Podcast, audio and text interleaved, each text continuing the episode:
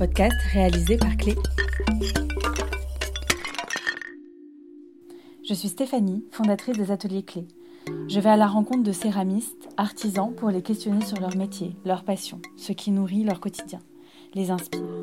Une immersion dans leur atelier, lieu de création parfois caché qui raconte tout le processus créatif et le travail de la main pour arriver à l'objet. Je vous souhaite une très bonne écoute. Épisode 2 dans l'atelier de Solène Belloir.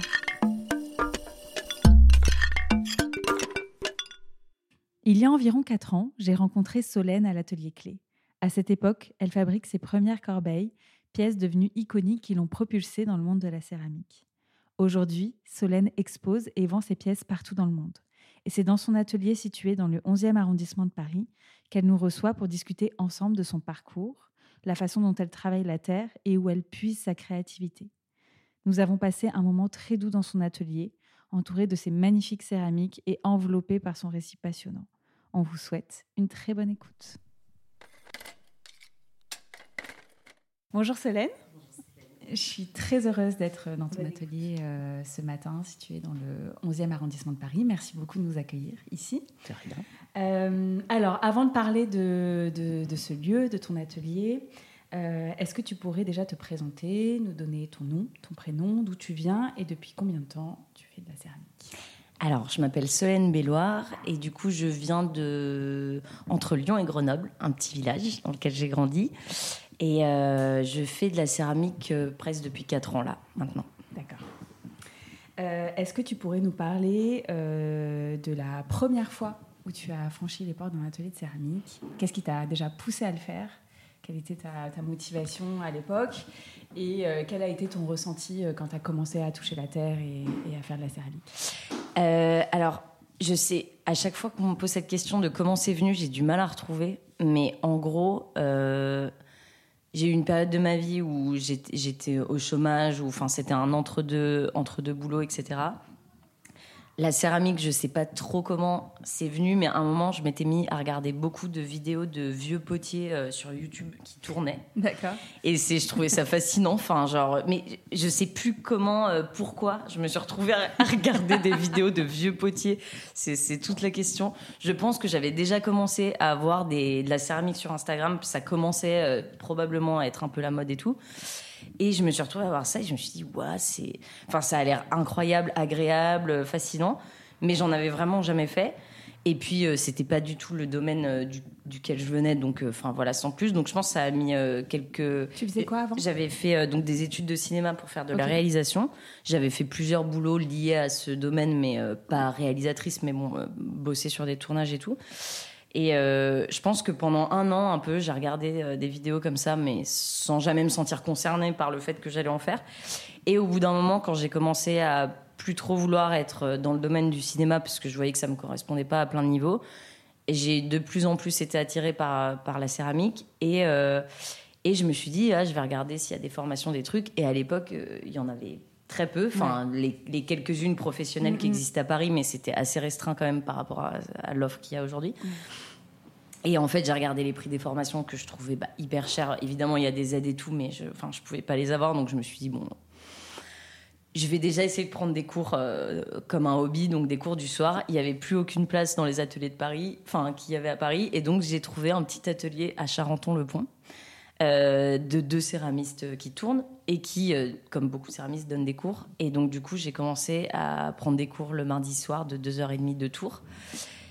Et, euh, et la première fois que j'y suis allée, enfin, je me suis dit, non, mais en fait, je me suis inscrite pour l'année. Ça se trouve, je vais, je vais pas du tout aimer. Enfin, ça va être. Je me suis vraiment lancée dans un truc que je connais pas. Tu n'avais pas testé Tu t'es inscrite Jamais de, ma vie. Ouais, je me suis inscrite à l'année, évidemment. je me suis dit, mais j'avais quasiment aucun doute en fait. Je, me disais pas du, enfin, c'était impossible. Ouais, je me disais c'est euh, impossible que j'aime pas. Euh, j'ai toujours été manuel enfant, j'ai toujours fait des trucs avec mes mains. Je, je, voyais pas comment ça allait pas me plaire, mais il y avait quand même David. Des fois, il me disait, mais ça se trouve, tu as pas du tout aimé. Enfin, tu vois. Et en fait, on a fait le premier cours de tour. Euh, on n'était pas trop nombreux, 4, 4, 4 élèves, 5 élèves, et j'ai adoré tout de suite. Enfin, j'ai je sais pas, j'ai trouvé ça génial, intéressant et nouveau aussi. Et je pense que, je sais pas, il y a, plus tu grandis, parfois moins tu fais des trucs nouveaux. Enfin, c'est comme tu, tu, tu, te mets de moins en moins dans des situations nouvelles. Et là, c'était tellement improbable. Je me disais, mais j'ai pas du tout fait ça comme étude. Ça n'a aucun but. J'étais pas du tout en mode, ça va être mon métier. Donc, enfin. Hmm. Mais euh, voilà, en tout cas, j'ai pas du tout pas aimé. Euh, c'était génial. J'ai trouvé ça trop chouette. J'ai continué à faire euh, mes cours du mardi soir, sans au début voir ça comme une- un futur euh, boulot.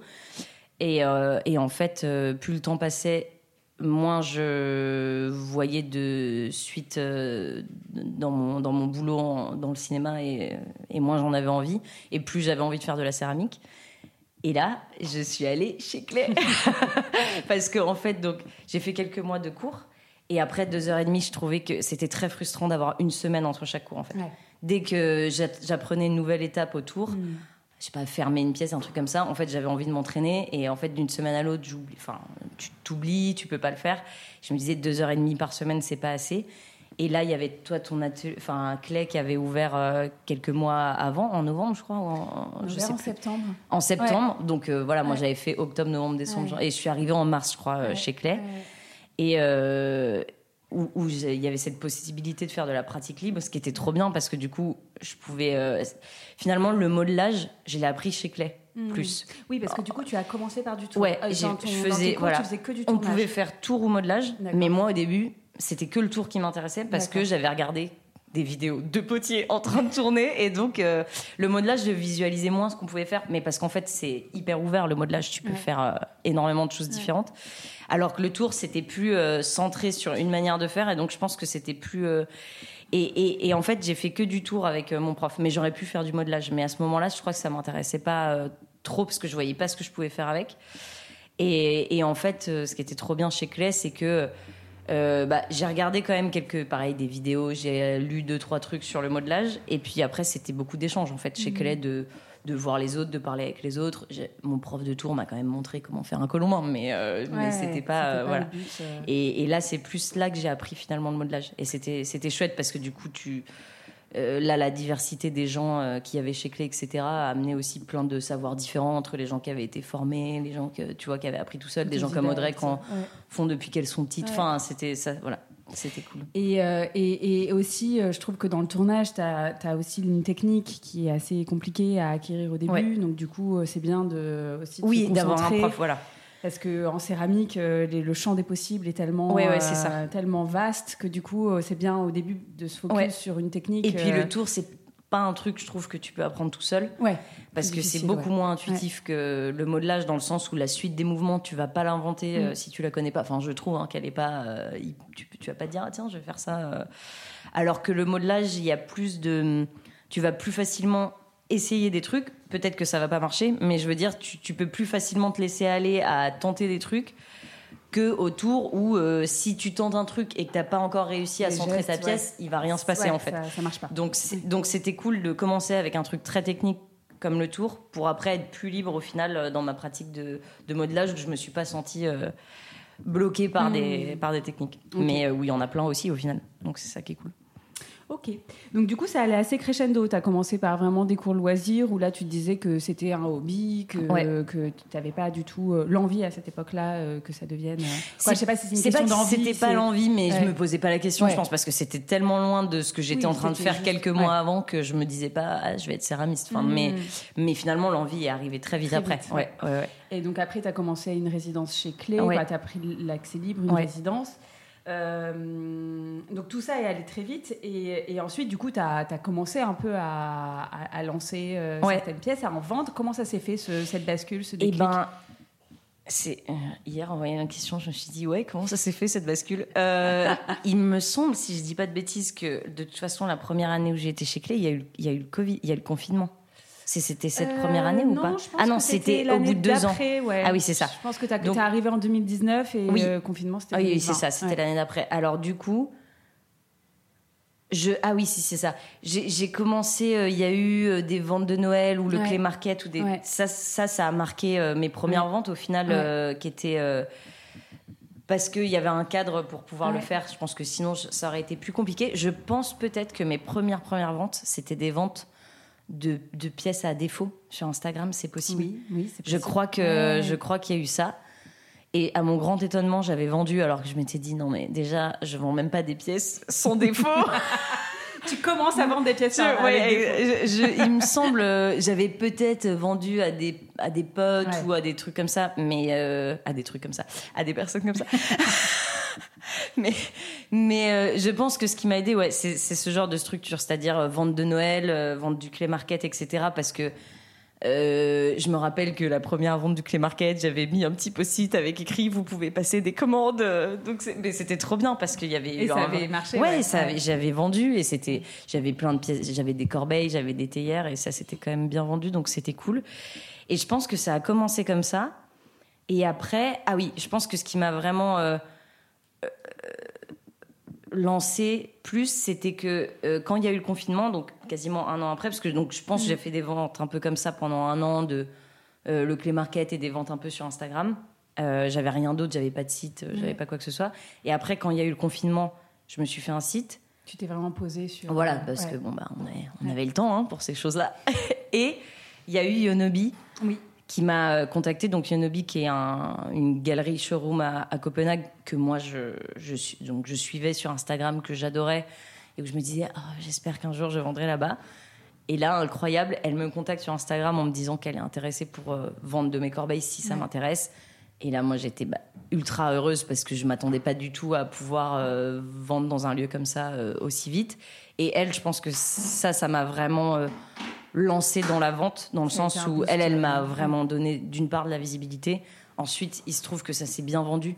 Donc, elle m'en a repris et puis on a maintenant on a une relation où euh, elle me fait des commandes à peu près trois fois par an quand même. Euh. Donc comment ça fonctionne? Elle te passe des commandes, tu produis un nombre de pièces. Ouais, alors elle t'achète. Ouais, la première fois euh, justement c'était bah, donc j'avais jamais fait ça, j'avais jamais. Bah, d'ailleurs la première fois que j'ai envoyé des pièces, il y en a eu trois qui étaient cassées ou un truc comme ça, bah, parce que j'avais jamais envoyer des pièces encore, mais donc c'est comme ça qu'on apprend. Ouais, J'étais persuadée qu'elles étaient très bien emballées. euh, mais euh, en gros, oui, elle, ce qu'elle m'a dit, c'est, euh, c'est, euh, j'aime beaucoup la manière dont elle travaille parce que elle donne, enfin, elle, elle laisse vraiment les artistes avec qui elle bosse très libres. Mhm. Et c'est plus, j'aime bien ce que tu fais, est-ce que je pourrais t'en prendre un peu pour les vendre, mais elle va jamais te donner des directives de, de des fois moi elle me dit fais-moi je sais pas j'aimerais bien avoir six vases elle m'envoie des photos de vases qu'elle aime bien de, de, mon travail, mais elle me laisse complètement libre sur les formes. C'est juste pour me donner une idée du style euh, qu'elle aime bien. Mais après, moi, je peux lui produire complètement autre chose. Euh, et elle... Donc ça, c'est quand même une relation plutôt chouette. Et la première fois, elle m'a juste dit... Euh, bah voilà, si tu as, si as différents modèles. Donc je lui ai dessiné des modèles que j'avais pas encore fait parce qu'à l'époque j'avais dû faire peut-être trois corbeilles. Et, euh, et, je les ai, et c'est un peu elle aussi finalement qui m'a aidé à développer ce truc de la corbeille un étage, deux mmh. étages, trois étages, parce que je pense que j'avais dû faire celle-là ou quelque chose comme ça, tu vois. Et du coup, je me suis dit ah bah je peux décliner à celle-là, c'est une corbeille deux étages qui est, voilà, qui est devant une corbeille euh, du coup cylindrique deux étages. Et du coup je me suis dit ah je peux faire plusieurs tailles, etc. Mais finalement sans le savoir, elle m'a poussé à développer un peu mon truc, à trouver mes prix aussi. Parce que du coup fallait euh, et voilà elle du coup elle m'achète les pièces à 50% moins cher, donc à un prix euh, revendeur. Et après, elle les, elle les revend, elle, quasiment au même prix que moi, je les vends à un prix public, des fois un peu plus, puisqu'ils font 2,5. Et euh, mais du coup, ce qui, ce qui était génial pour moi à ce moment-là, c'est qu'effectivement, elle m'achetait et elle m'achetait plusieurs pièces d'un coup ce qui était euh, voilà vendre plusieurs euh, corbeilles d'un coup à ce moment-là c'était ça n'existait pas. Enfin je veux dire j'avais pas encore euh, je pense que j'en avais vendu une corbeille à, à, ce moment-là au Clé Market justement. Donc ça a été vraiment l'impulsion. Ouais ça m'a vraiment aidé. aussi de, de, donc partir de la résidence de dans le 11e à Clé et d'aller dans, dans, à Montreuil, un, à Montreuil dans un atelier où tu avais vraiment ton espace de production et lancer du coup des prods. Et là, du coup, tu es tu avais le sentiment à ce moment-là de vraiment devenir euh, céramiste Ouais, alors c'était euh, c'était très long ce truc euh, ces deux premières années là quand on me demandait ce que je faisais dans la vie, je me rappelle que c'était vraiment une question qui me qui m'agaçait, qui m'angoissait même parce que évidemment les premiers mois de ta vie où tu fais ça, tu vas pas dire aux gens je suis ça enfin parce que déjà je me sentais pas céramiste, je me disais je sais rien faire, je ne sais pas faire un four, je ne sais pas faire des mailles. Donc je me serais jamais dit je suis céramiste. C'est sûr qu'une fois que déjà je suis rentrée à Montreuil dans cet atelier plus professionnalisant, dans le sens où on était autonome, on lançait nos fours nous-mêmes, euh, mm. on achetait nos terres, on recyclait. Donc euh, là, déjà, je me sentais plus euh, juste de dire que j'étais céramiste, et aussi parce que je commençais à vendre un peu plus sérieusement. Mais c'est vrai que le, temps d'entre deux était un peu. Euh, je savais jamais trop quoi répondre à ce que je faisais parce que aussi t'as un peu peur de dire j'essaye d'être céramiste, tu vois, genre bon, c'est un peu le truc bête, mais mais du coup ouais, je pense que ça, ça m'a et le changement d'atelier et le fait de commencer à vendre dans un truc sérieux et que moi j'admirais. Du coup, j'étais trop contente de pouvoir vendre dans ce voilà de, ce projet. De, ça euh, là c'est sûr ça m'a plus euh, je me suis dit ok là c'est vraiment euh, c'est sérieux je vais vraiment faire ça je peux vraiment faire ça et surtout je pense que ça m'a donné après peu de temps après j'ai travaillé avec Brutal aussi qui est, du, coup, un, peu finalement l'équivalent de Yonobi mais mais en, France mais c'est pareil elle vend plein de céramistes différents du monde entier bah, comme Yonobi et du coup après, j'ai eu pas mal d'autres demandes et c'est devenu vraiment, voilà, j'ai eu des commandes de, de, de, boutiques ou de galeries, ce qui change pas mal quand tu es céramiste dans le sens où ils t'achètent plusieurs pièces d'un coup, ce qui toi te permet d'en vivre euh, en t'organisant correctement plutôt que vendre une pièce par une pièce. C'est pas la même chose. Donc, Et puis euh, toi, ça te permet de te projeter aussi. Exactement, voilà, c'est ça. Et d'organiser tes productions. Et du coup, ces personnes, quand elles sont venues te voir, euh, c'est toi qui les as démarchées, c'est elles qui sont venues je, sais euh, que tu as hum, un Instagram aussi, euh, que tu travailles beaucoup, qui, euh, qui est très beau. Mhm. Et est-ce que c'est des personnes qui, du coup, t'ont repéré sur Instagram qui, Comment ça, comment ouais, alors Yonobi, c'est ça, c'est Instagram. elle avait. Bah, le jour où elle m'a contacté, je pense qu'elle a découvert mon travail le jour où elle m'a contacté. Mhm. Je pense que c'est elle, a bien aimé, elle m'a contacté direct. Euh, donc moi j'avais juste vu, euh, j'ai eu des notifs de ses likes et puis après elle m'a suivi et puis après un message j'étais ah j'étais comme une vraiment à l'époque je me rappelle j'étais vraiment Trop bien. ultra heureuse. Et euh, bah normal. Et, et après alors brutal je l'ai contacté. Ouais. Et je pense que c'est la seule des gens avec qui je travaille que c'est moi qui l'ai contacté parce que il y a plein de fois où je me suis fait des listes de personnes à contacter mais en fait, j'ai eu pas mal de chance d'avoir été contactée et de pas avoir le temps de contacter ceux que je m'étais dit que je contacterais parce qu'il faut déjà répondre aux commandes des personnes qui sont euh, hmm. bah, que j'accepte avec qui j'accepte bien sûr de, travailler ou pas en fonction de leur esthétique de leur commande de leur euh, etc mais mais en fait euh, là dans les personnes avec qui je travaille actuellement il y a que Estelle que j'ai contactée alors que les autres c'est plutôt eux qui sont venus. Et c'était souvent par Instagram et en général, enfin, des fois c'est aussi un mail par mon site, mais, en général ils m'ont trouvé sur Instagram. Et c'est quand même beaucoup Instagram qui m'a aidé. Et là aujourd'hui, tu fonctionnes euh, plutôt par commande, plutôt par production, collection. Qu'est-ce qui, euh, quel, est ton, eh ben, équilibre euh? Là, c'est un peu. Là, je me pose pas mal de questions souvent sur comment produire et comment, enfin, ce que j'ai envie de faire et comment j'ai envie de le faire. Enfin, je me pose pas mal de questions comme ça depuis que j'ai commencé la céramique parce qu'en fait, euh, ça fait que 4 ans et mine de rien. En fait, comme ça change tout. Ça allait beaucoup, très vite. Tout le temps. Ouais, voilà, ça fait euh, un an c'est ici, un an c'est là-bas, un an c'est là. Enfin, là, tu vois, presque tous les ans, j'ai changé d'atelier, quasiment un an, et demi. Donc, en fait, à chaque fois, c'est une nouvelle organisation. À chaque fois, c'est des nouvelles questions. Donc, en fait, ça change tout le temps. Donc, c'est un peu difficile de dire. Mais je dirais que j'ai la chance d'avoir des commandes régulières de certaines personnes. par exemple, Yonobi, Brutal, la Maison Marseillaise, qui est une, boutique du coup à Marseille, qui, je sais que maintenant ils vont me commander deux, trois fois par an des assez grosses commandes. Ça, par exemple, ça me permet psychologiquement d'avoir une stabilité financière. Euh, la stabilité financière aussi qui est top vraiment, c'est les cours. Parce que quand tu as un cours toutes les semaines, où les élèves payent euh, tous leurs mois, etc., bah, tu sais que tu vas euh, payer ton loyer, payer Donc ça, c'est sûr que c'est une bonne mm. organisation. Moi, j'essaye de pas faire trop de cours parce que je trouve que ça me demande énormément d'énergie. Mm. que j'ai pas forcément euh, et j'ai pas envie de donner un cours nul enfin où, j'ai pas l'énergie où j'ai pas l'attention où j'ai pas le mm. donc j'en donne pas beaucoup là je vais bah, avant j'en donnais deux mais là je vais en donner plus qu'un par semaine et un par mois les week-ends pas plus. Et je veux pas en donner plus comme ça quand je donne je suis je suis là je suis à fond et après. Mais c'est vrai que ça permet quand même une psychologiquement de se dire ok là mon loyer il est payé. Mmh. j'ai euh, je suis pas en train de penser à des charges fixes tu vois qui partent euh, voilà. Euh, j'ai oublié le sens de la question. C'était quoi déjà? C'était si tu fonctionnais avec des ah oui, avec, des commandes, ou mmh. plutôt tu crées des collections que tu vends après sur ton bah, site internet. Et là voilà et j'ai mon site aussi du coup qui, qui fait boutique où de temps en temps, j'essaye de faire euh, une collection, de la mettre dessus et, de, et, de, et de donner une date et de, et de vendre à ce moment-là.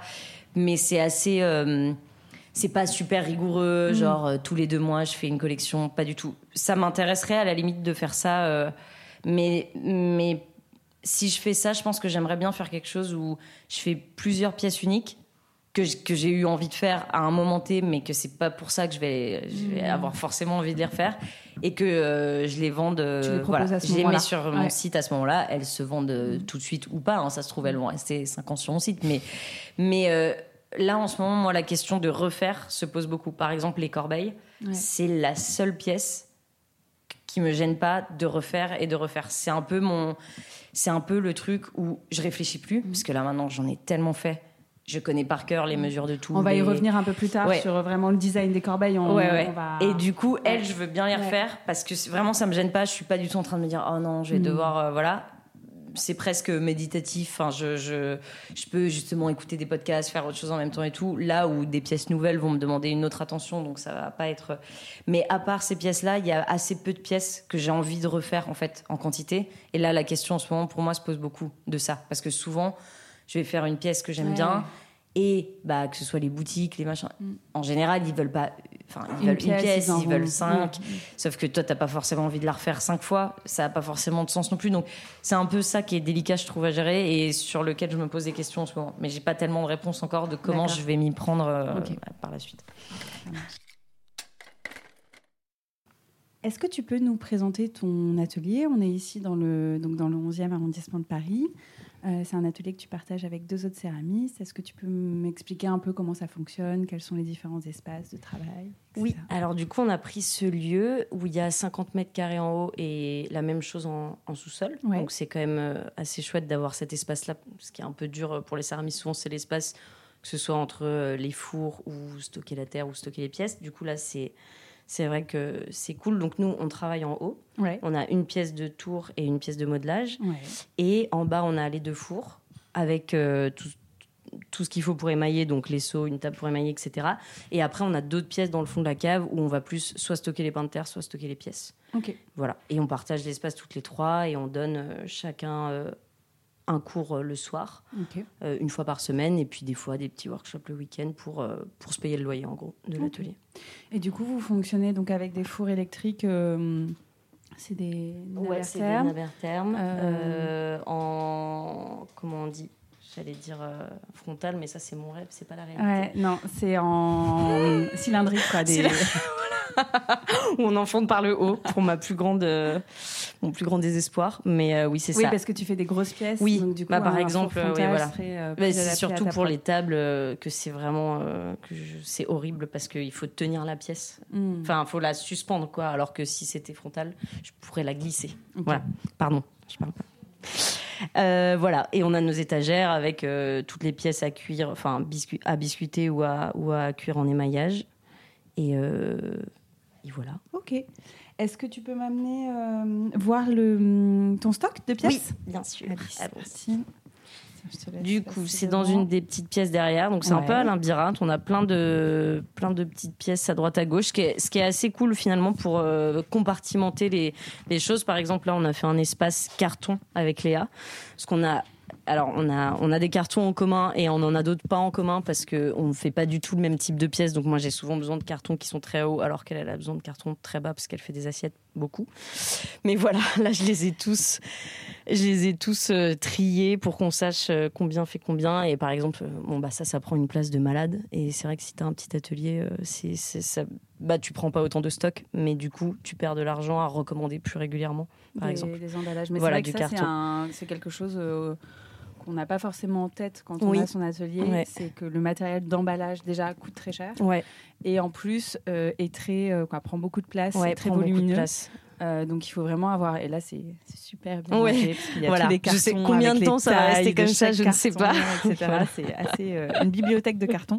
C'est Euh, mais oui, sur, sur les, les, les problématiques d'envoi des pièces, toi, Ouais. tu es, tr- t'es vachement confronté à ça parce que Bah oui. tes pièces J'envoie euh, beaucoup mes pièces. un peu partout dans Ouais. le monde. Et puis même, euh, enfin, tu vois, les, les Parisiens qui me commandent des pièces sur mon site, moi, il y a, y a la possibilité de venir les chercher ou de se faire livrer.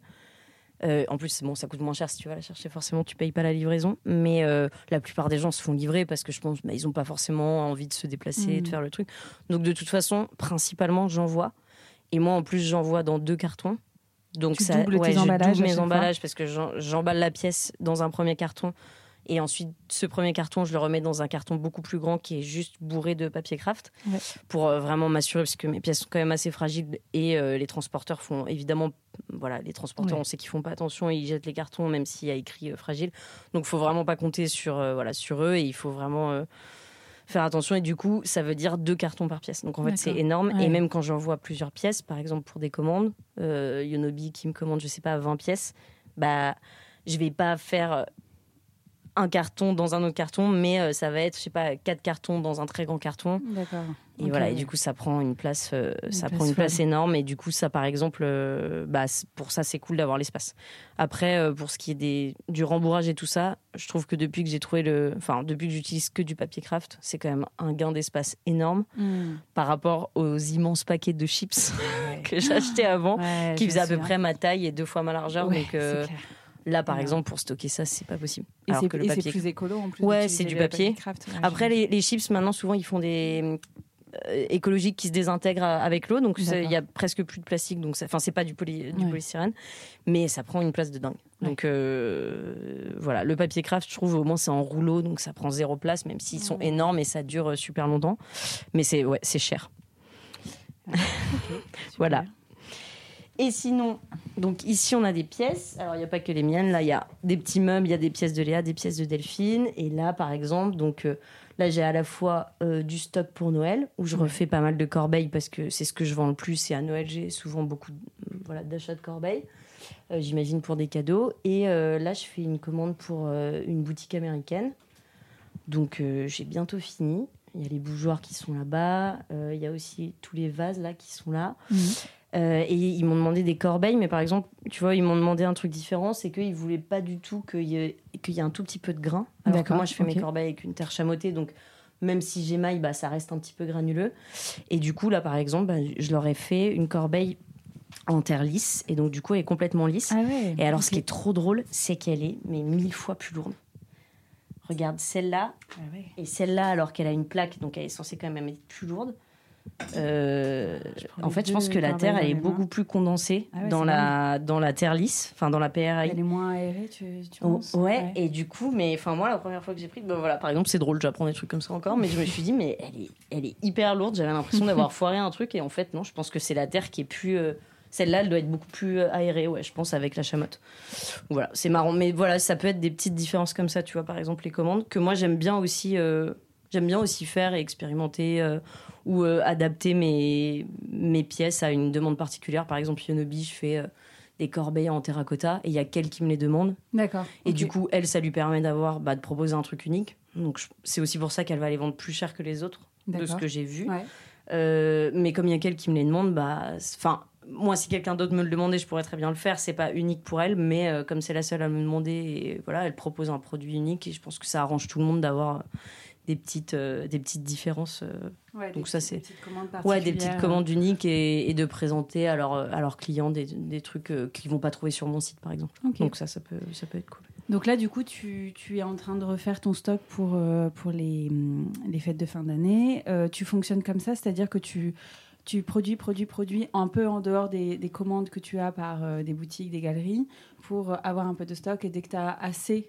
euh, de stock, tu rouvres ta boutique en Ouais. ligne ou tu mets à jour ta boutique en ligne Non, euh, c'est un peu ça. Au début, je mettais à jour tout le temps. Ouais. Enfin, parce que j'avais très peu de temps où je faisais pas des commandes et du coup, euh, enfin, mes commandes étaient vraiment prioritaires puisque bah, clairement, ça m'a ramené plus que de faire moi du petit stock et d'attendre que quelqu'un ou pas achète. Enfin, c'est très incertain finalement les commandes Mhm. privées. Et donc, du coup, avant, j'avais assez peu de temps. Donc, euh, quand j'avais une ou deux pièces, je les mettais comme ça. Et maintenant, j'ai tendance à faire, je, groupe et je les mets toutes d'un coup. Et je trouve que ça a plus d'impact, ça marche mieux au niveau des ventes, en fait, de dire aux gens une date et de dire là, il y aura plein de pièces d'un coup que de les mettre Que au fur et à mesure et que ce soit à Ouais. eux d'aller voir toutes les deux semaines. Enfin, Ok. Ouais. Personne va faire ça. Donc c'est vrai que c'est un- je trouve ça, ça marche mieux de faire ça. D'accord. Et est-ce que tu peux nous parler un peu de ta corbeille? Parce que c'est euh, du coup t'as la pièce qui t'a. hum, Qui, a été, qui est devenue ta pièce iconique. Ouais. Euh, Ouais, tu- qui a le mieux marché. Ouais. qui a le mieux marché, mais euh, en tout cas, c'est la pièce que tu as le plus faite, qui est Ouais. le plus sortie Oui, de oui, ton oui. Ah, travail c'est de tes clair. mains. Euh, comment tu as été amené à, à faire ça, à faire cette pièce? Euh, est-ce qu'aujourd'hui, de la produire encore, euh, ça, c'est quelque chose qui te plaît? Est-ce que voilà, tu peux me raconter un peu son histoire à cette. Eh ben alors comment À chaque fois, c'est ce que je dis. Je me rappelle pas trop de comment est venue l'idée, mais je pense que j'ai vu des corbeilles à fruits dans d'autres matières, enfin peut-être en rotin ou voilà ce genre de choses et que j'aimais beaucoup. Enfin de toute façon, j'aime j'aime beaucoup tout ce qui est troué, qui est grillagé, qui est voilà en général même dans l'architecture et tout. Donc je pense que c'est quelque chose qui a dû se construire dans mon esprit au fur et à mesure. Après, j'aimais beaucoup. Enfin, ce que j'aimais bien de cet objet, je pense que c'est que je le trouve euh, chouette tout seul ou utilisé. Et ça, c'est c'est un peu cool parce que les gens peuvent choisir ce qu'ils en font. Donc, si euh, on veut l'acheter pour de la décoration, on peut. Mhm. Si on veut l'acheter pour l'utiliser, la mettre dans sa cuisine, on peut. Et du coup, ça me permet aussi de toucher plus de gens, je pense. Euh, tout, faut bien sûr essayer d'avoir un prix du coup qui correspond un peu à ces deux types de clientèle, mais mais ça c'est chouette. Et aujourd'hui, j'en fais encore beaucoup et ça me dérange pas. Alors que hmm. d'autres pièces, j'aime moins. Il euh, y a, d'autres pièces qu'on me demande aussi que j'aime moins refaire parce que euh, j'ai l'impression d'avoir évolué sur des formes ou des trucs et je m'y retrouve moins. Les corbeilles, je m'y retrouve complètement dans le style, donc c'est aussi pour ça que j'ai de la facilité à les refaire sans me dire oulala, là là, je fais un truc euh, de, que je hmm. faisais il y a 4 ans. Et maintenant, je réfléchis plus du tout quand je l'ai fait, donc c'est vraiment un méditatif. Enfin, ouais. je peux être complètement dans mes pensées et faire ça, et, et c'est cool aussi. Et je le fais aussi dans des périodes justement si j'ai un trou, si j'ai pas de commande, si j'ai pas d'inspiration, je fais des corbeilles en fait hmm. parce que je sais que je vais les vendre. Si c'est pas un particulier, je peux très bien les mettre dans une prochaine commande, elles seront déjà faites, j'aurai gagné du temps. Donc euh, voilà, si par exemple j'ai un trou, je fais des corbeilles et, euh, je sais que c'est pas perdu et puis moi ça me, ça me, fait du bien de les faire donc euh, c'est cool. Trop bien. Et en marchant là, on est passé devant une, une machine qui je, ah oui. qui je pense t'aide à les faire. Est-ce que tu peux nous en parler? On va, on va, retourner la voir parce que c'est assez particulier comme, euh, alors, du coup, comme outil Ouais, alors du coup, j'ai une petite extrudeuse de main qui m'a aidé à faire euh, toutes mes premières corbeilles et qui est très utile encore. J'utilise encore beaucoup l'extrudeuse de main, euh, le petit pistolet là, parce que j'ai plein de sorties différentes. Mm. Et avec celle-là, j'ai pas encore toutes les sorties. Que, voilà. Mais en gros, donc ça, c'est une extrudeuse murale, donc elle est, elle est, elle est fixée au mur. normalement, souvent, c'est des mécaniques, donc on pousse avec son bras. Et Donc juste pour ceux qui ne savent pas, une extrudeuse, c'est on met un, un gros morceau de terre et avec la pression, ça nous sort des euh, des, boudins, euh, d'une certaine taille ou des, euh, tubes ou des, formes qu'on a fait comme comme les comment ça s'appelle comme euh, dans les boucheries là avec la viande c'est un peu comme la viande hachée voilà. C'est le même principe que ça. Et donc du coup euh, donc comme je fais beaucoup de corbeilles je passe énormément de temps à faire du coup des, des colombins des, des boudins.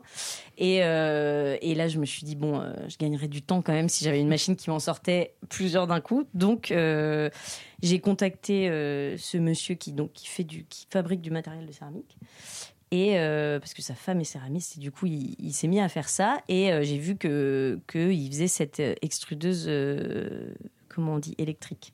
Donc je n'ai pas à pousser avec le bras. Il y a une petite télécommande. Voilà, j'ai une petite télécommande. Tu veux, vous voulez que je branche et que je vous fasse entendre le magnifique bruit C'est après, on aurait aussi pu faire ça avec l'extrudeuse de main. Le... il est, Mais que tu imites à la perfection, Solène. oui, j'ai tellement entendu. Magnifique. Ah ouais, c'est un peu lent. Génial. Ouais, c'est un peu lent, mais en même temps, euh, vu la pression qu'il faut. Oui, c'est ça. Euh, bah, en fait, euh, quand je voyais d'autres gens le faire, je me suis dit. et puis, il faut quand même rattraper la terre. Donc, c'est ça qui est pas pratique parce qu'il y a un truc qui tombe à un endroit, tu mets toute ta force dans un bras. Et là, du coup, ce qui est bien, c'est que je me suis fait une sortie comme ça. du coup, j'ai pu les pareil les, les faire faire sur mesure. Donc ça, c'est les sorties, c'est les différents diamètres en fait des, des, colombins qui, vont sortir. Exactement. Et du coup, ça c'est le même que j'utilise d'habitude et j'en ai fait quatre et comme ça, ça m'en sort quatre d'un coup au ah lieu d'un seul. Donc par exemple, quand je fais des corbeilles maintenant, c'est j'arriverai pas à me rendre compte du temps que j'ai gagné, mais clairement, enfin. Je, voilà, je, mets, je fais deux fois ça, je mets deux fois de gros bouts de terre et après j'ai une planche remplie de colombins et, et j'y vais. Donc c'est vrai que c'est un gain de temps énorme. Et j'ai aussi des sorties pour faire des, des tubes, ce qui m'aide maintenant à faire des pieds de table. Voilà, c'est ça. Et ça, du coup, ces solutions de, de, production que tu as mis en place pour euh, que ce soit plus rapide pour toi de les faire, et donc aussi j'imagine, plus rentable bah pour toi aussi de, fabriquer des corbeilles. C'est venu euh, deux ans, trois ans après, euh, après ta première vente, presque. Ouais, ouais, c'est ça. Et euh, c'est au fur et à mesure du ouais, c'est ça, en fait, au fur et à mesure d'en faire. Et puis c'est aussi parce que c'est quand même des investissements, des machines comme ça. Enfin, je trouve que le matériel céramique en général coûte assez cher. Surtout maintenant. et donc, euh, voilà, une, une machine comme ça, ça coûte 600 euros. Mm. Euh, il y a deux ans, j'aurais pas pu les mettre, en fait. Ouais, c'est ça bien aussi. sûr. Donc, euh, après, avec le temps, tu as des priorités. Au début, j'avais ma petite extrueuse de main. C'était déjà un gain de temps énorme par Mm. rapport à faire des colombins à la main, par Bien exemple. sûr. Ce qui serait là, enfin, je, je, je peux même pas l'imaginer, tu vois. Euh, et là, maintenant, j'ai encore, voilà, c'est à chaque fois euh, Des paliers. euh, des- un ouais. petit niveau de, de, de confort en plus euh, Mm. pour, euh, voilà, des fois, je me dis, bientôt, j'achèterai une machine qui me sort mes étiquettes Ouais. ou plutôt que d'imprimer et scotcher mes trucs. Voilà, c'est petit à petit, on améliore, mais dans, euh, dans ça. l'ordre des priorités. Quoi. Et l'extrudeuse, vu le travail que je fais, c'était une des priorités. Ok, super. Euh, et du coup, tu me parlais des tables. Oui. Alors ça, ça m'intéresse. Oui. On va retourner On va la voir. retourner. vers la table. Donc ça, c'est Ouais. absolument magnifique. Euh, une table euh, Alors, ouais, en photo, mais euh, qui Ouais, est splendide. Alors du coup, oui. Alors euh, j'avais très envie de faire des tables. Je pense que ça fait un an ou deux. J'avais fait d'ailleurs quand j'étais à Montreuil, et j'avais fait une mini table pour me rendre compte. Mais après, euh, voilà, le, le truc c'est que déjà une table ça prend tout un four. Ouais. Donc euh, il faut avoir euh, le temps et l'espace de, de dire que tu cuis une seule pièce dans ton four, ce qui n'est pas toujours le cas, surtout quand on est trois. Ouais. Euh, mais en gros, oui. En fait, j'avais envie de faire euh, des tables et souvent les tables ou le mobilier en céramique, c'est euh, des pièces pleines parce que bah, c'est une pièce que tu vas construire au colombin et ça te fait un. Et je trouve ça magnifique aussi.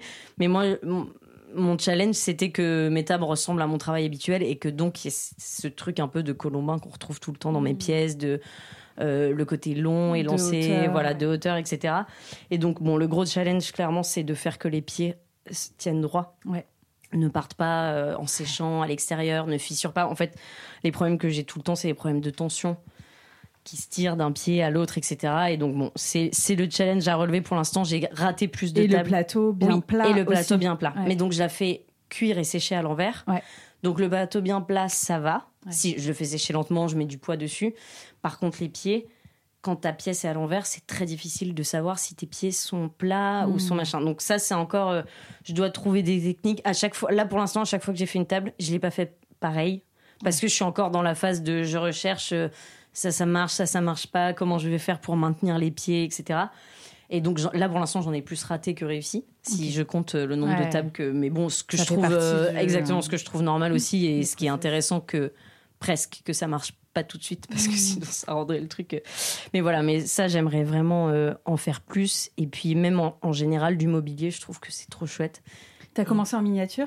Ouais, Avec c'est ça, j'ai commencé avec, avec, les, euh, petites les chaises petites chaises. en miniature parce que ce qui est trop bien c'est que bah, j'ai pas du tout à penser à l'ergonomie, j'ai pas à penser au fait que ce soit agréable, que ce soit utile, etc. parce que c'est vraiment réduit Mm. au à de la décoration et à, et à- voilà et donc ça c'est super ça me permet de m'amuser là les tables faut que faut que ça Faut que ça marche. faut que ça marche Ouais. faut que ce soit euh, par exemple même tu vois au toucher là je l'ai pas euh, vu qu'elle est cassée celle-là je l'ai pas euh, je l'ai pas poncée mais sinon je les ponce à fond avec une ponceuse pour qu'au toucher ce soit lisse parce que je me... voilà donc ça, ça ça change énormément du boulot par, par rapport à ce que je fais Ouais. d'habitude et comme j'émaille pas aussi parce que je pourrais pas émailler vu que je la Mm. cuis à l'envers Ouais. le plateau serait Ouais. pas émaillé Ouais. et si je la cuisais à l'endroit le plateau se courberait donc euh, ça c'est des c'est des choix des aussi à faire très fortes. Ouais, c'est ça. mais, euh, mais ouais, j'ai commencé avec les chaises et maintenant j'aimerais bien en faire plus. Alors là, à part des tables, j'ai pas trop de d'autres idées en tête, mais parce que je pense que j'ai besoin déjà d'être sûre de réussir à faire plusieurs tables Mm. avant de faire autre chose. Mais il y a plein d'autres trucs qui seraient chouettes. Je sais pas, des- je pense à des portes-magazines, à des, Hmm. des bougeoirs qui s'accrochent au mur, des trucs comme ça. Des ça pourrait- luminaires aussi, Ouais. quoi. Tu fais Ouais, beaucoup voilà. de bougeoirs, mais euh, des Ouais. luminaires aussi. Et euh, les chaises que tu as faites, euh, qui sont absolument magnifiques, je vous invite à aller les voir. C'est, hum, on a l'impression aussi que c'est que tu travailles beaucoup le design, quoi. en tout cas que tu as une approche euh, où tu, tu aimes bien le design de, de- de- de différentes chaises. Et effectivement, tu parles d'ergonomie, mais là, tu peux partir dans Ouais, des, des designs complètement fous. euh, est-ce que c'est quelque chose qui, toi, euh, motive ton travail aussi, euh, le, le design dans l'objet? Ouais, ben moi je, je regarde beaucoup. Après, je, je connais très mal. J'ai pas fait d'études là-dedans. Je me sens pas du tout pro dans le design, mais c'est vrai que les, en fait, les, les chaises que je trouve assez incroyable avec les chaises, c'est qu'on dirait un peu des personnages. Il y a un peu une personnalité dans les chaises, Ouais.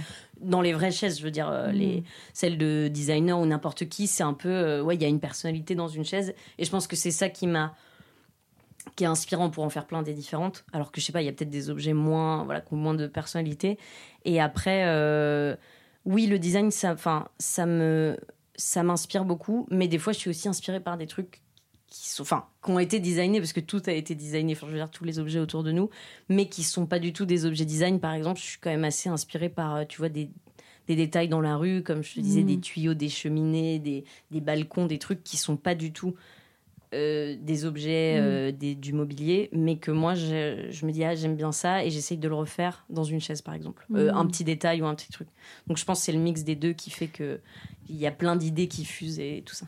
Et ça, du coup, tu les, quand tu vois quelque chose dans la rue qui t'interpelle par sa forme et son esthétique, tu la photographies, Ouais. tu la, ouais, tu prends des Ouais. photos. Je suis comme ça, et à chaque fois, c'est super bête, mais à chaque fois, j'ai trop peur que les gens pensent que je fais un selfie, alors qu'on s'en fout, tu vois, on s'en fout, au pire, j'ai le droit de faire un Oui. selfie.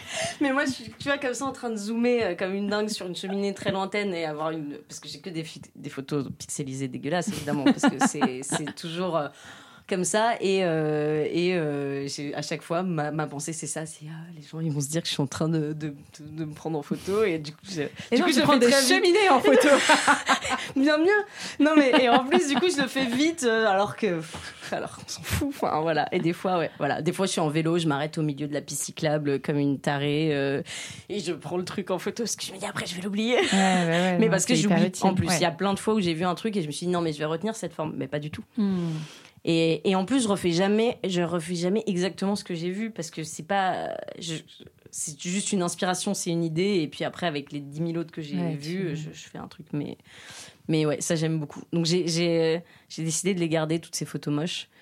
Et tu vois, juste pour avoir un petit album, euh, voilà, un petit album de photos pixelisées de tout ce qui m'a inspiré. Non mais c'est vrai, je trouve ça chouette. Elles sont toutes très moches. Mais...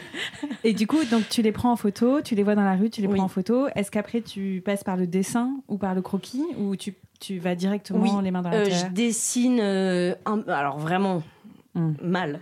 Genre, je dessine l'idée. Ouais. Euh, je pense qu'il y a plein de croquis. Euh, Si je montrais le croquis et la pièce, personne verrait euh, le lien. Hmm. Ah, d'accord, c'est ça. Tu vois, genre les tables super mal dessinées. Euh, je fais un trait avec euh, des anneaux autour de chaque. Enfin, tu vois, c'est Ouais. pas du tout dans le détail, c'est pas du tout les bonnes proportions. Je sais pas bien dessiner ou bien faire des croquis, mais j'ai besoin quand même de me faire un minimum un dessin pour être pour avoir une idée. Mais l'idée, elle est dans ma tête. Mais voilà, je, je- savoir où est-ce que ta pour main moi. Oui, voilà, c'est Ouais. ça. Je me dis, ok. Ok, pas cette proportion, ok ce truc, mais c'est Hmm. voilà. Je pense que si quelqu'un d'autre le voit, euh, Ouais. c'est pas très significatif. Mais je passe toujours quand même par le dessin. D'accord. Voilà, vite Super. fait, mais quand même. Hmm. Ça t'aide après dans le. Ouais, ouais, ça m'aide à visualiser, ouais. Ok, super. Est-ce que tu peux nous parler de tes, de tes prochains projets ou de tes projets en cours, de forme? Donc là, on a parlé des tables qui sont, j'ai l'impression, euh, très actuelles quoi, dans la Oui. recherche, Ouais, euh, ouais, ouais. etc. Que tu proposes dans une galerie, c'est ça Oui, euh, c'est ça. Pour l'instant, elles sont chez Boon. Enfin, il y en a qu'une, et elle est chez Boon Room, donc euh, dans le, à côté de Bastille, dans le quatrième. Et, euh, et c'est la seule que j'ai, que j'ai. Les autres sont soit chez moi, parce qu'il y a des défauts. Celle-là, elle est complètement, on ne dirait pas comme ça, mais elle est, elle est cassée, et je sais pas du tout ce que je vais en, en faire. Je. Voilà, je sais pas ce que je vais en faire, mais euh, sinon, dans- tu m'as dit quoi dans les prochains, Ouais, les tes prochains, projets, Euh, que tu auras envie de bah, partager. là, je me, je me concentre beaucoup sur les commandes parce que j'ai plein de commandes avant Noël. Ouais. Il n'y a pas trop de nouveaux. Je, refais des pièces que j'ai déjà faites et qu'on me commande. Ce qui est cool aussi des fois de. Moi, je me mets toujours cette pression de devoir faire des trucs nouveaux et des fois, je me dis c'est bien aussi de déjà me reposer un peu sur ce que j'ai fait et me laisser le temps euh, de voir si ce que j'ai envie de faire Oui, après, parce de que pas forcer. t'as commencé il n'y a Et- pas si longtemps que ça. Donc, Oui, euh, et je me dis, j'ai euh, quand même plein de pièces ouais. différentes. C'est pas non plus comme si j'avais deux pièces et que je faisais toujours la même. Et des fois, je me, je me dis, en fait, c'est déjà pas mal de trucs différents. Et là, par exemple, ce qui est chouette, c'est que la boutique américaine qui m'a commandé des pièces, elle m'a commandé des pièces très variées et dont des, des water towers. Donc, c'est les, les sculptures que je fais, euh, les petits qui ressemblent à des châteaux d'eau. Ouais. Et du coup, euh, ça, c'est chouette parce que ça, c'est que des pièces uniques. Donc là, je vais leur faire quatre pièces uniques, même si c'est des choses que j'ai déjà fait, entre guillemets, euh, dans la structure. Mais du coup, donc là, ça, c'est cool parce que euh, je pense que je vais en faire plus, je vais en faire six. Euh, parce que du coup, ils peuvent pas me commander un truc qu'ils ont vu. Enfin, Mhm. parce que je vais pas le refaire. Donc moi, je vais en faire six. Et puis, euh, je vais leur présenter les six. Et puis, ils choisiront, Ils quatre choisiront sur les quatre. six. D'accord. Voilà. ok. Comme ça, euh, moi, j'en ai deux pour moi. Hmm. Et puis euh, eux, ils sont sûrs de prendre un truc vraiment qui leur plaît. c'est un- c'est un peu ça le deal. Donc là, je vais me concentrer là-dessus. Et après, bah, je, là, après, je pars en voyage. Donc, j'avoue que c'est un peu ça mon. c'est ça ton projet. là, après, je pars en voyage en décembre. Et après, non, mais voilà, j'ai un peu l'espoir de rentrer euh, après ce voyage et de, d'avoir euh, pris l'air et d'avoir des, des, nouvelles, mmh. voilà, des nouvelles envies. Et euh, est-ce qu'on peut parler rapidement aussi de ta technique d'émaillage qui est assez particulière, quoi, notamment sur les, les vases là qu'on voit, que j'ai sous les yeux. Euh, donc, euh, qui, en fait, bah, tu vas en parler mieux que moi. Oui, de la les émaux secs. Alors, du coup, en fait, ce qui s'appelle. Enfin, les émaux secs, c'est pas des émaux, c'est de l'engobe. qui est projeté sur la pièce quand elle est biscuitée et du coup ça donne ce, ce petit côté granuleux en fonction de comment on règle son pistolet aussi. Soit ça peut être un, des, granules très très fins, donc ça se voit presque pas et ça fait juste très mat. Soit ça peut être très granuleux et ça fait un côté un peu.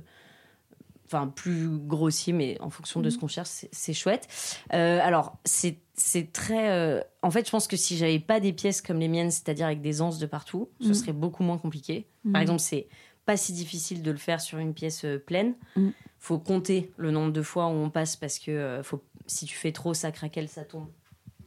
Comme là. Ah voilà, tu vois. Là, et si tu appuies, vraiment, ça tombe. Enfin, ah c'est pas un truc, euh, ça va pas tenir. voilà, ça, c'est la, surépaisseur, ça fait ça.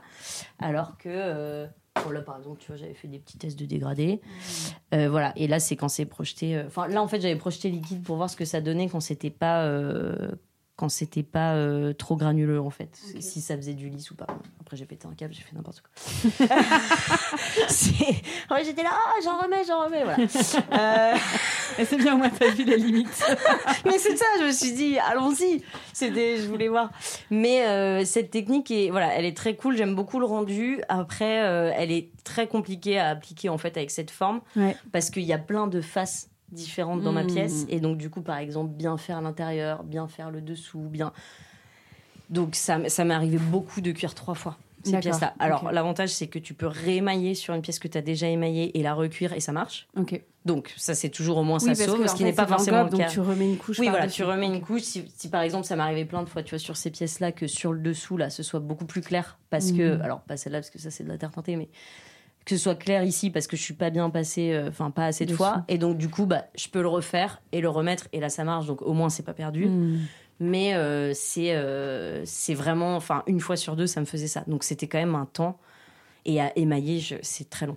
Du coup, parce qu'il faut passer. Euh, enfin, moi, j'avais, je m'étais chronométré à un moment, je passais 30 minutes à émailler un vase. Ah ouais, c'est énorme. Donc là, c'est vraiment énorme. Donc, par exemple, je ne vais plus le faire sur, sur cette pièce. Sur d'autres, oui, parce que c'est plus facile, mais sur ce, ce vase-là, je ne le ferai plus. Mmh. Et j'imagine que c'est euh, non alimentaire ah non, c'est complètement bien euh, évidemment complètement pas alimentaire. donc du coup, toi aussi, tu peux le faire parce que tu oui, proposes parce que je fais des vases ou des sculptures. Mais et les petites chaises, par exemple, elles mmh. sont toutes émaillées comme ça mais je le fais vraiment quasiment que mm, là tu vois voilà par exemple je vais même plus le faire sur des vases en fait. Mmh. ou sur les tout petits vases euh, parce que pareil c'est plus simple mais mais sur euh, sur des vases comme ça c'est trop compliqué. Même euh, ouais même tout l'eau parce que là tu vois j'étais obligée d'émailler l'intérieur qui reçoit l'eau. enfin c'était vraiment c'était vraiment complexe. Donc là je me suis dit il est super cet émail mais je vais le garder pour les pièces strictement sculpturales qui ne reçoivent pas d'eau qui ne reçoivent pour que ce soit et sinon, le reste, c'est les mailles. Voilà, sinon, bah, le reste, euh, souvent, j'utilise des terres dont j'aime bien la couleur et j'émaille en transparent. Je fais pas mal de terre teintée. Ça, c'est de la terre teintée. Ça, c'est de la terre mélangée. C'est juste deux terres euh, que j'aime bien, que j'ai mélangées ensemble mmh, pour voir ce que ça donnait. Ça donne un gris euh, clair. Un gris beige. Un gris beige. C'est super doux comme. voilà, exactement. Mmh. Et j'aime bien les gris, les beiges, les machins. Et j'aime bien le ton sur ton. Donc j'aime bien avoir plusieurs pièces qui ont des couleurs un peu comme ça, euh, qui, voilà, qui se nuancent, mais qui peuvent se ressembler et chacun a ses préférences. Enfin, tu vois, comme, comme là pour euh, les Américains qui ont préféré cette couleur et cette texture que l'autre, bah du coup, c'est chouette de pouvoir proposer ça aussi. Mais donc voilà, je fais pas mal ouais, de mélange de terre, finalement. Trop bien. Bon, bah, c'est super de voir tout ça. Euh, on a une petite habitude à la fin de, de, chaque épisode. On demande euh, aux céramistes de choisir l'outil, leur outil parmi tout. Alors, je pense que j'ai déjà, déjà, la réponse. Mais qu'est-ce que ça va euh, être L'outil que tu garderais le seul, l'unique pour, euh, pour travailler bah, l'extrudeuse. bah oui, bah, oui parce que comme bah, franchement, c'est dur de choisir parce que là, je me sers encore beaucoup de la manuelle. Ouais. Parce que, comme je te disais, j'ai beaucoup, beaucoup de sorties Mm. sur la manuelle que j'utilise quand même beaucoup. Et c'est surtout que la manuelle, parfois, je sors un boudin Ouais. et c'est tout. Parce Mm. que j'ai besoin de faire un détail sur un truc. Si je devais à chaque fois utiliser la grande extrudeuse, à chaque fois la nettoyer, parce que c'est quand même un calvaire, Ouais. il faut le dire, je dois quand même mettre 8 vis, les fermer avec un boulon et tout. C'est quand même un truc, en général, quand j'utilise, je fais beaucoup de colombins. Et Mm. après, je les... moi, ce que je fais beaucoup, c'est que je stocke mm, euh, les colombins dans une boîte en plastique que je maintiens humide avec du plastique. euh, tu vois, je mets une couche de colombin, plastique, eau, plastique, eau, plastique, eau. Et ça, je peux le garder euh, deux semaines. Ah, c'est génial ça. Tu les gardes deux semaines, tes colombins? Ouais. Ah ouais. Ouais, dans des boîtes en plastique, tu sais, toutes Ouais, bêtes qui se mettent sous le lit là pour ranger les trucs, euh, que j'ai quasiment toutes, je tiens à le dire, récupérées dans la rue, ce qui est génial parce que ça aussi, ça coûte une blinde. Ouais. Et là, encore mon voisin hier, le coiffeur, qui m'a dit Solène, Solène Et il m'a, il m'a amené au bout de la rue parce qu'il a vu qu'il y avait une boîte en plastique et que je lui avais dit que j'aimais trop ça. Ah ouais, non mais, nous aussi on en a récupéré oui. plein dans la rue. C'est super pratique ouais. et moi, je fais beaucoup ça. Mm. Je sors tous mes colombins parce que c'est vraiment comme je découpe mon Ouais. travail en plein d'étapes. La partie sortir les colombins, c'est vraiment une partie à part Mm. entière. Ensuite, je fais ça. Ensuite, je... enfin, c'est pas euh, je sors mes colombins et je fais ma corbeille. Donc, euh, souvent, limite, c'est le jour d'avant que je sors les colombins. Ok. Et le jour d'après, je commence à assembler. Donc, euh, j'en sors plein. Et euh, mais voilà, mais si c'est pour sortir quatre colombins, je le fais à la main. Enfin, je le fais à l'extrudeuse de main. Je pensais pas que même dans une boîte hermétique avec de l'eau, tu pouvais Bah, garder ça marche deux super semaines. bien. Ouais, Trop bien. ouais, ouais, si, si. Un bon. Faut juste pas que, conseil. en fait, si par exemple, Ouais. je préfère le dire, on sait jamais si quelqu'un, si mes colombins sont durs et que je les remets dans du plastique et dans de l'eau, là ça ne marche pas. Ça Oui. va juste, tu sais, ça va les couper en plein Ouais. bout, ils vont Ouais. tous. euh, mais s'ils sont euh, Bien très humides quand ouais. tu viens de les sortir Mm. et tout, alors là ça reste. Mais et en, et en fait même mieux, ça les durcit un petit peu. Et comme ça, ils ont la texture parfaite, voilà, un exactement. peu cuir. Voilà, c'est ça. Ils sont un peu plus durs euh, que quand ils sont trop mous. Enfin, je Ouais. passe ma vie du coup à les à les Oui, parce sécher. que vu que tu fais un jeu d'assemblage, ensuite, Oui, il faut que ce soit très dur. il faut que ce soit dur, sinon La terre, il faut qu'elle soit cuire. Oui, c'est- ouais. c'est marrant parce qu'il y a encore beaucoup de gens qui me demandent s'il y a une structure dans mes, dans mes pièces ou dans mes Mm. corbeilles, enfin, qui se demandent comment ça tient. Ouais. Et en fait, je leur dis toujours non, ça tient euh, parce que la terre est dure. Mais il faut que ce soit pile au bon truc. Si c'est trop dur, évidemment, ça marche plus. Mais du coup, moi, si ma terre est trop molle, je vais perdre un temps de malade à la sécher, par exemple. Donc, euh, c'est vrai que c'est pour ça que les sortir avant. Et limite euh, qu'ils soient 2-3 jours dans la boîte, euh, comme ça ils durcissent un peu, ça me fait Mm. gagner du temps aussi. hein. Ouais, Donc, trop euh, bien. ouais. C'est une, très bonne technique. Les pièces qu'on voit ici sont principalement. En fait, il y a un peu un mix de pièces modelées et il y a aussi un peu de tournage. Donc, tu fais les deux? Tu modèles, tu Oui, alors je fais beaucoup plus de modelage que de tour quand même, parce que même l'autre jour, tu vois, je tournais et donc à côté de Léa et elle m'a pris en photo. Donc c'est pour dire. J'étais là, mais qu'est-ce que tu fais? Et elle a pris une photo de moi en train de tourner. Je me suis dit bon, c'est si rare que ça. Euh, mais oui, je, je fais assez peu de tours. Juste parce que mes pièces n'en ont pas besoin, enfin par rapport à ce que je veux faire en Mhm. général, j'ai pas besoin de tourner. Euh, après, par exemple, les Rodveis, bah effectivement, ça c'est une partie que je tourne parce qu'en fait j'ai commencé en, en faisant du tour, du coup euh, j'ai des notions. Après, je suis pas du tout, je me considère pas du tout être une bonne tourneuse. Je fais à l'œil et, euh, et c'est juste que moi ma technique pour que mes pièces se ressemblent, c'est de les faire tout d'un coup. Ouais. Mais si par exemple je devais tourner sur trois jours de différence, euh, je te ferais pas exactement le. Là, je La les ai base. tournés tous le même jour. Mmh. Qui et j'ai changé trois fois de terre, j'ai lavé mon tour trois fois et tout. Je préfère faire ça que devoir essayer de refaire un truc que j'ai fait la veille. Ça, ça m'angoisse beaucoup plus. Mmh. Donc euh, voilà, si je, je le fais une fois, après j'ai l'œil, je, voilà. Mais, euh, mais j'aime bien tourner. Des fois, ça me man- Enfin, je me dis que j'aimerais bien faire plus de pièces qui nécessitent du tour pour pas perdre la main. Mais euh, je vais pas me forcer à faire des, des, Des designs pièces, juste pour euh, tourner. ouais. Mais voilà, mais je fais quand même plus du modelage. Et la question du plâtre, tu te, notamment pour les, pour les corbeilles, quoi. J'imagine que c'est hyper compliqué de, de, Bah, de penser un plâtre sur ouais. ces formes-là. Mais est-ce Mm. que tu penses parfois, quand on fait de la série ou quand on a beaucoup de commandes sur une même pièce, de faire du plâtre? Est-ce que c'est des choses que, que tu as déjà. euh, Bah, j'y ai déjà pensé. Alors, les corbeilles, clairement, on y a. Enfin, ça ne m'intéresserait pas, moi, de Mm. faire du plâtre. Si un jour, il y a du plâtre dans mes pièces, ce sera pas moi qui le ferai. Enfin, ça veut Mm. dire que j'aurais pris des, des gens qui le feront. Parce que, enfin, j'ai j'ai rien contre, mais c'est moi, ça me ça m'attire pas particulièrement le, le plâtre. Donc ça serait des céramistes pour Oui, expliquer voilà. qui il y a des céramistes en fait qui euh, développent des moules en, en, en plâtre Ouais. pour qu'ensuite on puisse aller puisse couler couler, ouais, la ça. terre dedans. euh, Après, ouais. par exemple, mes corbeilles, on s'était posé la question et euh, ce serait très compliqué. Ouais, Ce serait vraiment compliqué. très compliqué. Parce et qu'il y a plein de euh, morceaux. bah ouais, parce que ça ferait énormément de morceaux vu qu'elles sont trouées partout. des pièces comme ça, ce serait déjà un peu plus simple. C'est les vases avec ouais, les grandes. Voilà. Et sinon, oui, c'est vrai que c'est assez. sinon, bah, mm. on pourrait mouler, j'imagine, mes bougeoirs, ou des, des, choses comme ça. Mais comme moi, c'est pas, euh, j'en ai jamais fait après, mhm. mais j'ai déjà vu des amis céramistes le faire. C'est juste que pour moi, il y a un rapport beaucoup plus. Euh, j'ai l'impression que tu touches moins la terre, du coup. C'est plus, euh, je trouve génial, ça a l'air génial de démouler le plâtre, voir ta pièce, etc. Ça a l'air chouette, mais c'est un travail où je me sens moins proche du, du modelage et du coup ça m'intéresserait moins je pense de le faire. Ouais t'as un tout petit peu moins l'empreinte de la main voilà c'est ça exactement. et puis c'est enfin c'est très différent en fait comme approche. Tu tu déjà faut avoir un stock de malades aussi parce que le plâtre ça prend une place de fou. Ouais les moules en plâtre sont très parce qu'il faut les faire euh, sécher etc donc il faut quand même mm, avoir mm. Euh, pareil l'espace qui va avec et puis les pièces qui sont adaptées au, moulage quoi. Enfin au coulage.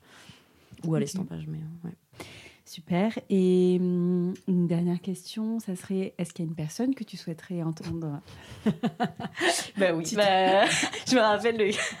tout ce que j'avais dit. Bah, Léa, moi je pense que le parcours de Léa. Donc, Léa Guetta qui, Léa Guetta, euh, qui partage l'atelier avec moi et euh, qui fait, euh, qui elle bosse principalement avec des restaurateurs ouais, des restaurateurs, des restaurants. On voit cette pièce magnifique. Voilà, c'est ça.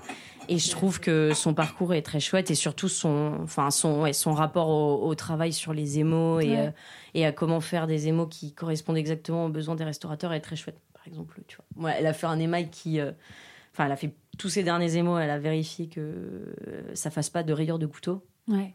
tu vois, ça c'est un niveau pour moi. À part le transparent, si tu veux, je n'arrive rien à faire. Donc, ah ben, je suis très admirative. Voilà, exactement. Mais du coup, c'est super intéressant parce que je hmm. trouve il y a pas des tonnes de céramistes qui se sont lancés à fond dans les mailles, dans la recherche chimique, je veux dire, du mm, truc. Mm, mm.